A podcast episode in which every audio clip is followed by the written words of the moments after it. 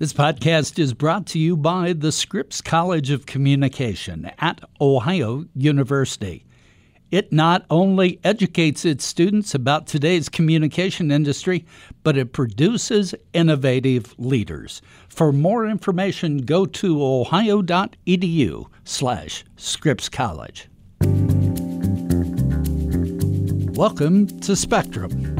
Spectrum features conversations with an eclectic group of people some are famous and some are not, but the common thread is that they all have captivating stories.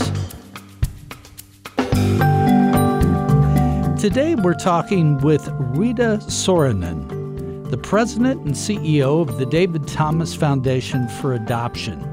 It's a national nonprofit public charity that assists in finding adoptive families for the 110,000 children waiting to be adopted from foster care each year. She talks about this special group of children and their need for families. Tell us a little bit about the Dave Thomas Foundation before we get into your survey. Uh, set the stage for us. What is the foundation? What do you do? The Dave Thomas Foundation for Adoption is a national nonprofit public charity, and, and we're really singularly focused on one mission, one cause, and that's dramatically increasing the adoptions of children who are in foster care, who have been freed for adoption, and we know they're in foster care through no fault of their own, they've been abused or neglected or abandoned or trafficked. Um, um, and our job is once they've been freed for adoption is how do we get them into an adoptive home as quickly as possible. Um, and so the the foundation focuses exclusively on that target population of children um, and making sure that they have the birthright of every child, uh, a safe, nurturing, and permanent home. As I understand it from doing a bit of research about the foundation, y- you as a foundation, do uh, research on this topic. In addition to the research, you also uh, provide some grant money for uh, groups uh, addressing this issue across the nation and in Canada. Is that correct? That's right. Um, we actually have two foundations, uh, uh, and they're separate from each other, but they have the exact same mission, vision, and tactics. Um, the, the Dave Thomas Foundation for Adoption uh, U.S. and Dave Thomas Foundation for Adoption Canada. We are. We do. Um, we have parallel tracks within the foundation in terms of strategies in addressing this cause. First, we raise awareness about um, foster care adoption. Um, we know that if if you're just in a general conversation, frequently people are not aware that in this country today there are 110,000 children who have been um, they're in foster care. They're there again through no fault of their own, but their abuse has risen to such a level that the courts have permanently severed the parental rights of um, parents to that child. In other words, we have 110,000 legal orphans in this country who are waiting to be adopted. So we do a lot of work around talking about that, um, raising awareness about who these children are, what the system is, how one could go about thinking about adopting from foster care.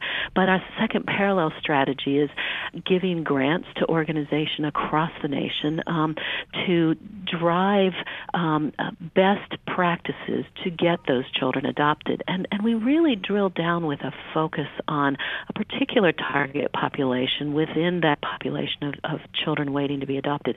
And that's the number of children each year who turn 18, who grow up in foster care essentially, and turn 18 and leave foster care without an adoptive family. In other words, a broken promise. Um, our promise the day that these children are freed for adoption is that we will find them a family as quickly as possible. But for 20,000 children in this country, year over year over year, they turn 18 and leave foster care without an adoptive family. And so we've put our research and our efforts and our grant making into addressing that particular population of children, driving best practices, making grants to organizations across the nation to get these children adopted.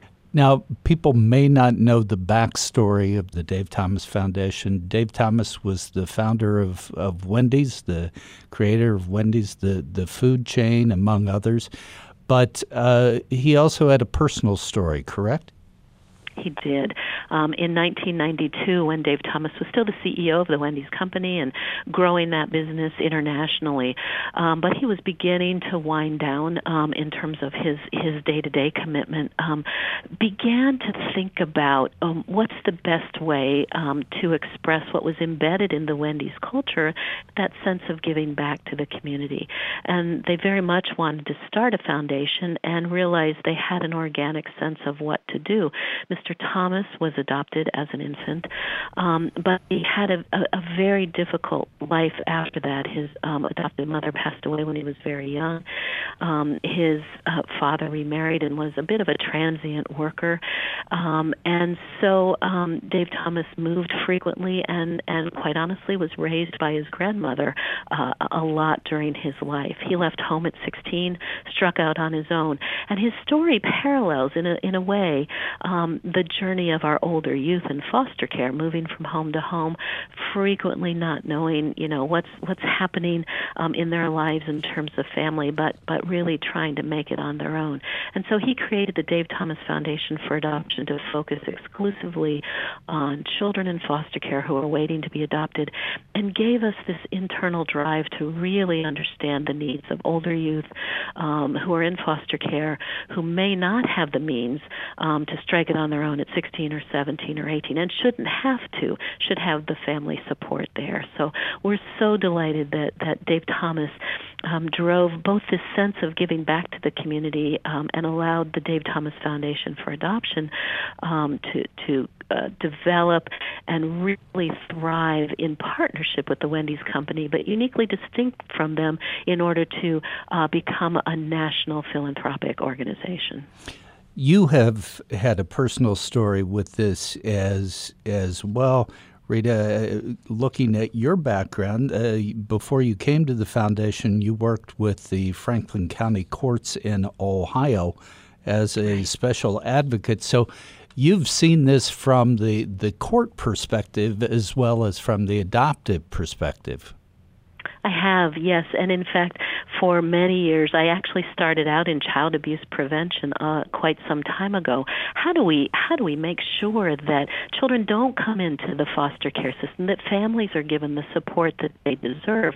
Um, I, I fervently believe that no family intends to harm their child, um, but sometimes, um, uh, you know, abuse happens in families, and too often abuse happens in families. More often, neglect happens in families, and more children die of neglect than abuse.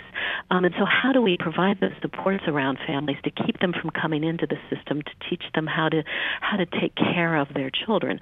So, I started out in child abuse prevention, but did I did move then into sort of that intervention phase through the court-appointed special advocate program in in Columbus, Ohio, um, and at a national level as well. Um, once children are involved in um, court proceedings. They have been re- been removed from their homes, and families are now enmeshed in child welfare systems and juvenile justice systems and court proceedings.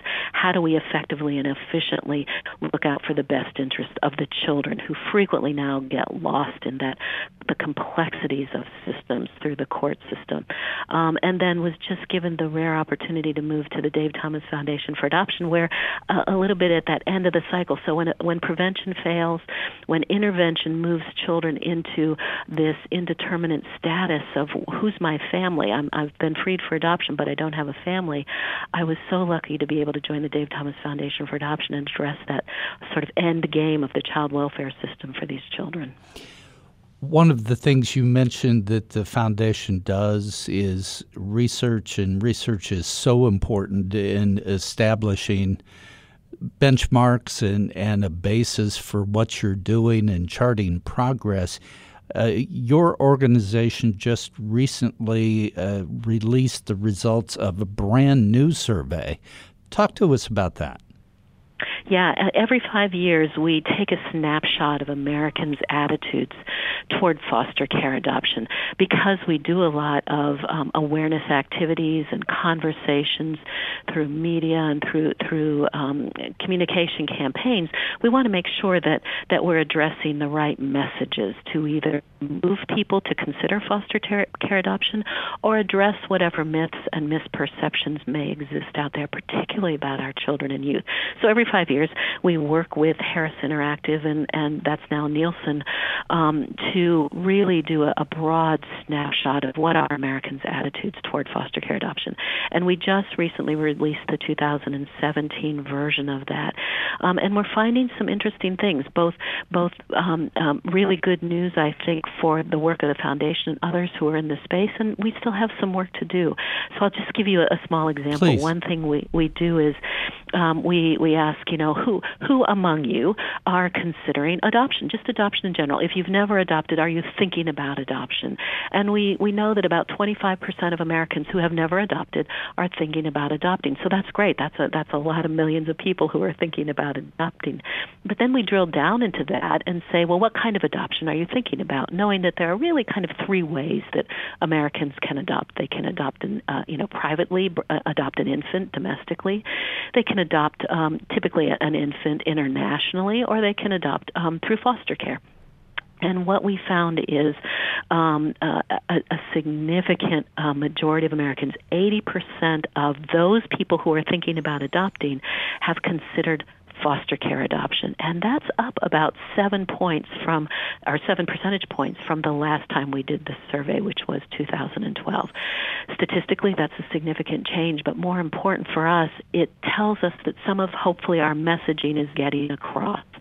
Because what we do know from um, a lot of years in this business is that um, when people are thinking about adoption, probably their first two thoughts are infant adoption, international adoption.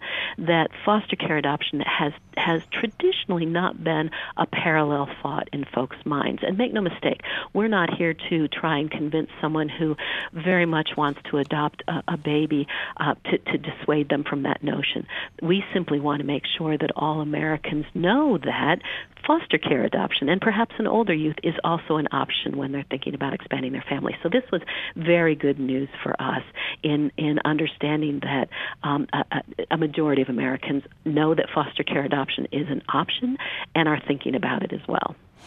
Rita, if we could look at both sides of foster care adoption for a moment, uh, a, a family that might have thought about it but ruled it out uh, yeah. And then I want to go to the other side of the family who uh, actually went through with an adoption and look at some of their reasonings. I'm sure you see patterns all the time and address those patterns. But a, a, a couple that's reluctant to do, or a family that's reluctant to do a foster care adoption, what do you hear from them? Yeah, yeah, we hear a number of things, and and and what we want to do is make sure that families have the best kind of information at hand, so they can make a good decision.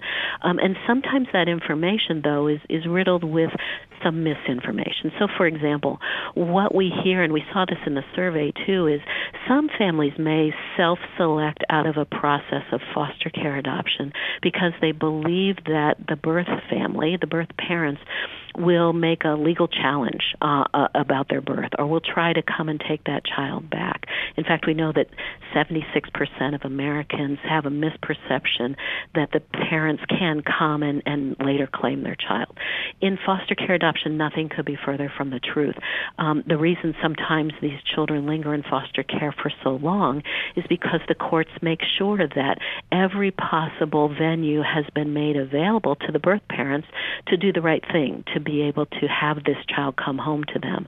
But if that family is found so unsafe um, and, and and and cannot comply with safety measures and, and support measures and nurturing measures, um, then they finally and ultimately and legally terminate that parent from child. That parent can never make a legal claim for that child again. So we just want to make sure that families understand if that's a concern, um, we need it, it shouldn't be. Now, for older youth, is extended family involved in the child's life or should be involved in the child's life? Even that decision is up to the adoptive parents.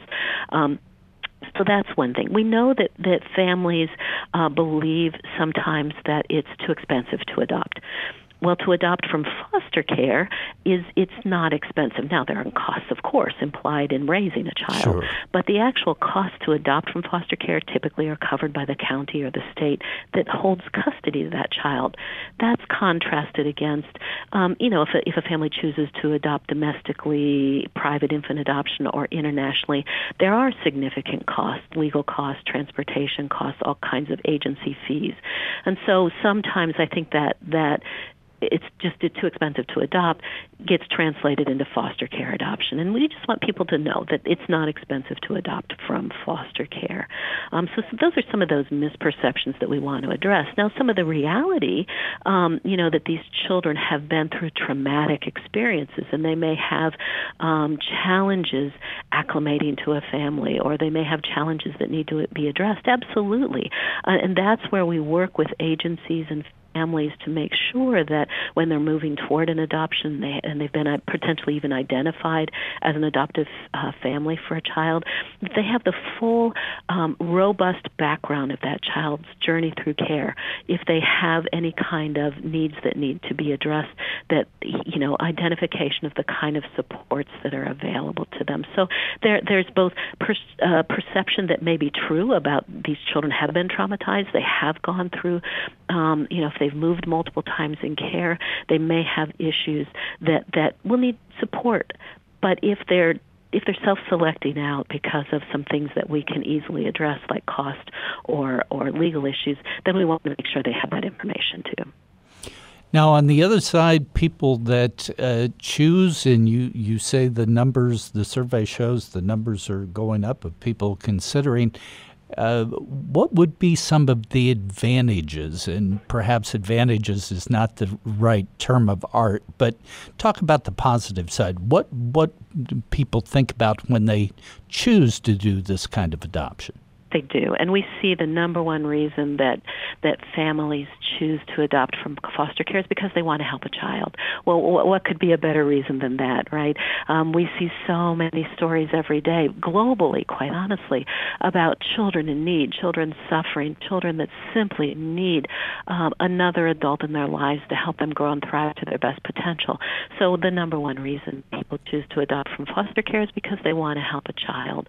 Um, you know, but but concurrent with that is they they want to to create or extend their family through additional children. And what we hear, particularly from um, families that that seek out older youth, you know, they may have already parented children in, in in their family situation, and now they don't really want a baby in their lives. They don't want to deal with diapers again. But the idea right. of adopting a 13 year old or a 10 year old or a 16 year old is appealing to them. They've been through adolescence with with with children already, and so they already have a picture of what it what it's like to adopt an uh, an older youth. So I think you know, single parents sometimes or older uh, older and I don't mean older anything other than you know that perhaps they've already parented right. or or they they're they've gotten on with their career but they just hadn't started a family um, as a young person. I think those are the folks that begin to look at foster care adoption because of the availability of a child, look, 8, 9, or 10. We know from research the day that a child turns 9 in foster care and they've been freed for adoption, their likelihood of being adopted diminishes significantly. And so these families step forward and say, I don't want that to happen. I don't want a child to age out of foster care without a family. I want to, I want to take a step and, and help this, this child, and I've got the capacity in my family, I've got the love in my heart, I'm ready to, to consider, you know, an older youth as well. We'll be back after this message. The Scripps College of Communication at Ohio University and its leadership and faculty strongly support diversity in all of its forms. The college has defined the concept of diversity as acceptance and respect for all and understands that each individual comes with a unique set of life experiences, shaped along the dimensions of race, ethnicity, gender, sexual orientation, and gender identity, socioeconomic status, age, abilities, religious beliefs, political beliefs, and all other ideologies. At the Scripps College of Communication, diversity is about understanding one another and moving beyond simple tolerance to embracing and celebrating the rich dimensions contained within each individual. Diversity enables the exploration of varied life experiences in a safe, positive, and nurturing environment. To learn more and find out how you can become part of this diverse community, go to ohio.edu slash Scripps College. Could we look a little deeper at uh, the the kind of people who do this kind of adoption?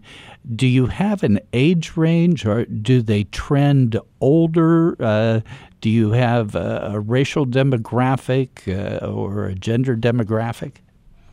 We do, and and interestingly, we know that um, those who do um, um, step forward and think about foster care adoption, there is a key demographic. They tend to be somewhere in that age range of 18 to 44. So you know, by my standards, a little bit younger demographic. Right. They do tend to be women. Um, they do tend to fall. We always do an overrepresentation in our sampling in this research of African American and Hispanic populations, and the result is we find that um, um, African American and Hispanic populations do tend to be the ones that step forward at a higher rate than than Caucasian uh, Americans.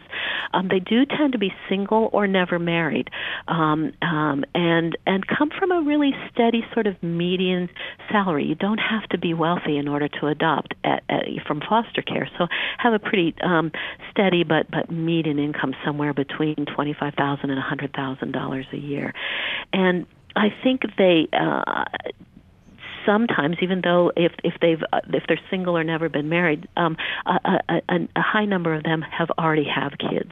Um, so it this isn't really foster care adoption really isn't seen as a solution to um, um, the sense that I can't have children, I have fertility issues. Rather, it's that other side of I understand children and I and I want to help a child.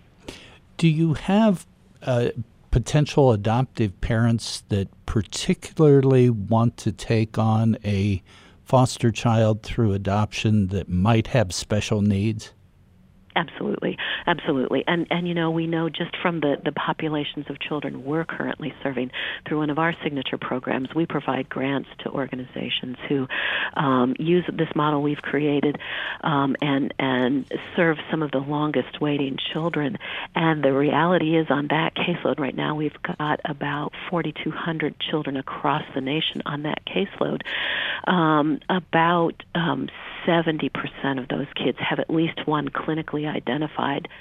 special need, um, and that can be anything from um, you know a, a, a ADHD to uh, a physical uh, challenge um, and anything in between that.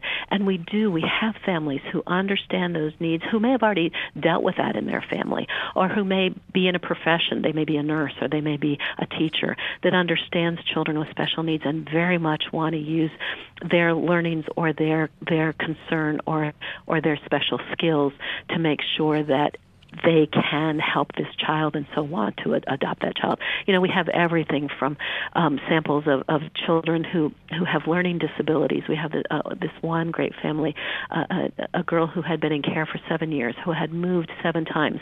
And by the time she was matched with this adoptive family, she was 12, but had gone through that kind of chaos in her life. She um, had a cleft, li- uh, cleft palate, um, some, some learning uh, disabilities, and this family just took her in and she is thriving.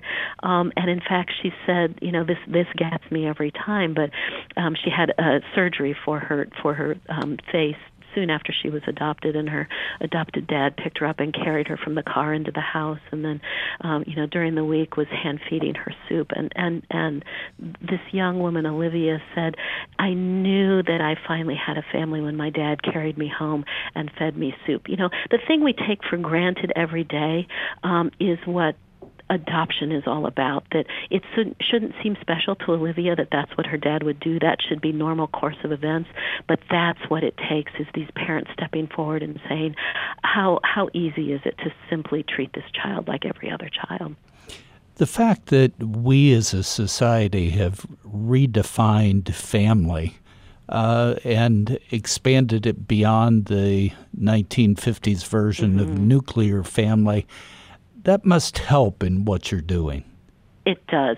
It you know in recruiting potential adoptive parents, uh, what we say is families are as diverse as the children who are in the system, and so single parents can adopt older individuals can adopt, same sex couples can adopt, um, families who have um, never thought about the idea of maybe mixed race or mixed religions or, or um, you know, that diversity and fabric that makes up um, this incredible country also makes up the families who can adopt from foster care and who step forward to adopt from foster care. From this point forward, talk about some of your goals. I know it's to get every child adopted, probably, but beyond that, uh, this foundation is really committed to, to this issue. And I know you have a strategic plan. Share with us some of your goals, if you could. We do, thank you. And, and and the one program I referred to before, in addition to all of our awareness activities and other campaigns that provide support to families, um, because research shows that um, child-focused recruitment, which is the model we created and we branded it Wendy's Wonderful Kids, because our our Wendy's partners stepped in and really significantly increased their fundraising to support this program. Our our research shows we did a five year rigorous evaluation of child focused recruitment, and it shows that uh, it works more than three times better than business as usual for our target population of children and getting them adopted. That's older youth, children in sibling groups, children with mental and physical challenges, those kids who are most at risk of aging out of care, and there are no good consequences to living without a family in this life. Those are the kids that ha- are at a higher risk of homelessness, um, unemployment, substance abuse, incarceration, all of those negative consequences that through right. that not because they're bad kids, because they don't have a support of the family. So our job now and our future focus is getting this program embedded as best practice in all 50 states and District of Columbia, so that in 10 to 12 years we won't even be thinking about it as a special project. It'll simply be how adoption organizations do business when they need to get this population of kids adopted. But over that, you know, once families do adopt, there are frequently supports that are needed for these families, whether it's financial support or connection to resources or counseling or or just a, a network of other families who have adopted and have similar challenges sometimes with with the kids who have been adopted from foster care. We need to have a much more robust strategy in this country and at state by state level and county by county level of how do we provide systemic support to these families who step forward and and claim some of our most forgotten um, children in this country. How do we make sure that they have every support possible to continue to be a thriving family, so that this generation of children can move on and do all of the great things that that they have the capacity to do as well. Rita, last question, and it's if somebody out there is listening to us and you've sparked something in them and they go, you know, this might be something I'd, I'd like to do, but I, I'm not sure how to get it started. I, I, am not sure how to go about it. Uh, walk them through what they might do if they are, are interested. Absolutely. You know, first thing I would say is feel free to contact the Dave Thomas Foundation for Adoption, davethomasfoundation.org. Um, you know, there, there's a, just a, we're rich with resources, a, a step-by-step guide to adoption, just at that basic. Or talk to one of us on staff, one of our grant managers who manages um, all of these incredible adoption recruiters across the nation, and they can get them connected to those adoption organizations, no matter what state they're in. But even before that that. You know, do some do some do some deep research. Find out what this is all about, what it means to to contact an adoption agency and say, "I'd like to consider becoming a foster parent or I'd like to consider becoming an adoptive parent because there are steps that happen. There are training classes that are required. Um, there are background checks. There are home studies.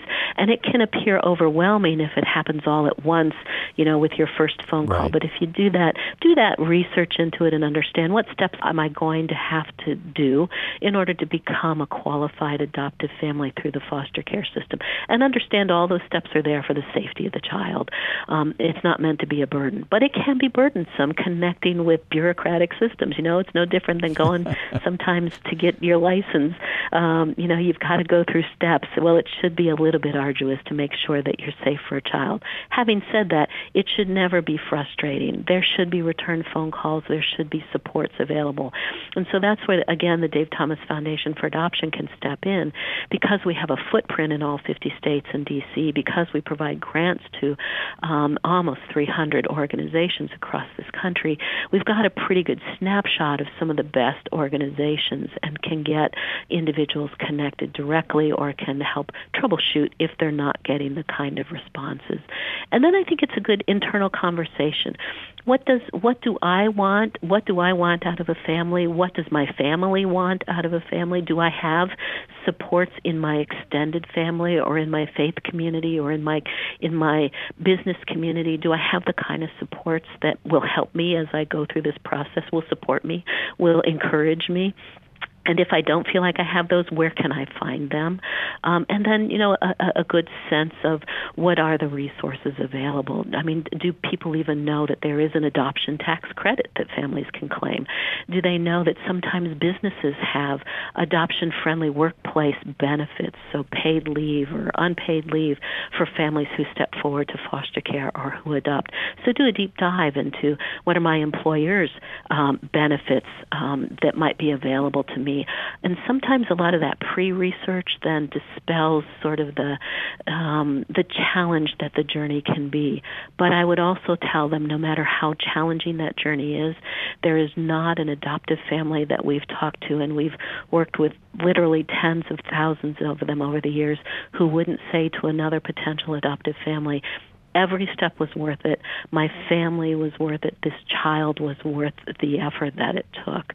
Um, so I think those are some of the beginnings. You know, really just gather as much information as possible from credible sources, and then take that risk, pick up the phone, and do begin to do the deep dive with the agency. Rita, thank you so much for your time and for your information, and best of luck with the work that you're doing and the challenges that you have ahead. Oh, thank you, Tom, for the conversation. I really enjoyed it, and I appreciate um, the, the, your willingness for us to engage this conversation with your audience. Today, we've been talking with Rita Soronen, the president and CEO of the Dave Thomas Foundation for Adoption. We talked about the adoption of children from foster care. Spectrum is produced by WOUB Public Media. Adam Rich is our co producer. I'm your host, Tom Hodson. Please subscribe to Spectrum at Apple Podcasts, Google Play, or at NPR One. We also welcome your feedback, so please rate our podcast or review it through Apple Podcasts. If you have other questions or comments about our podcast, please direct them to me by email. You can do that at hodson at ohio.edu. That's Hodson, H O D S O N, at ohio.edu.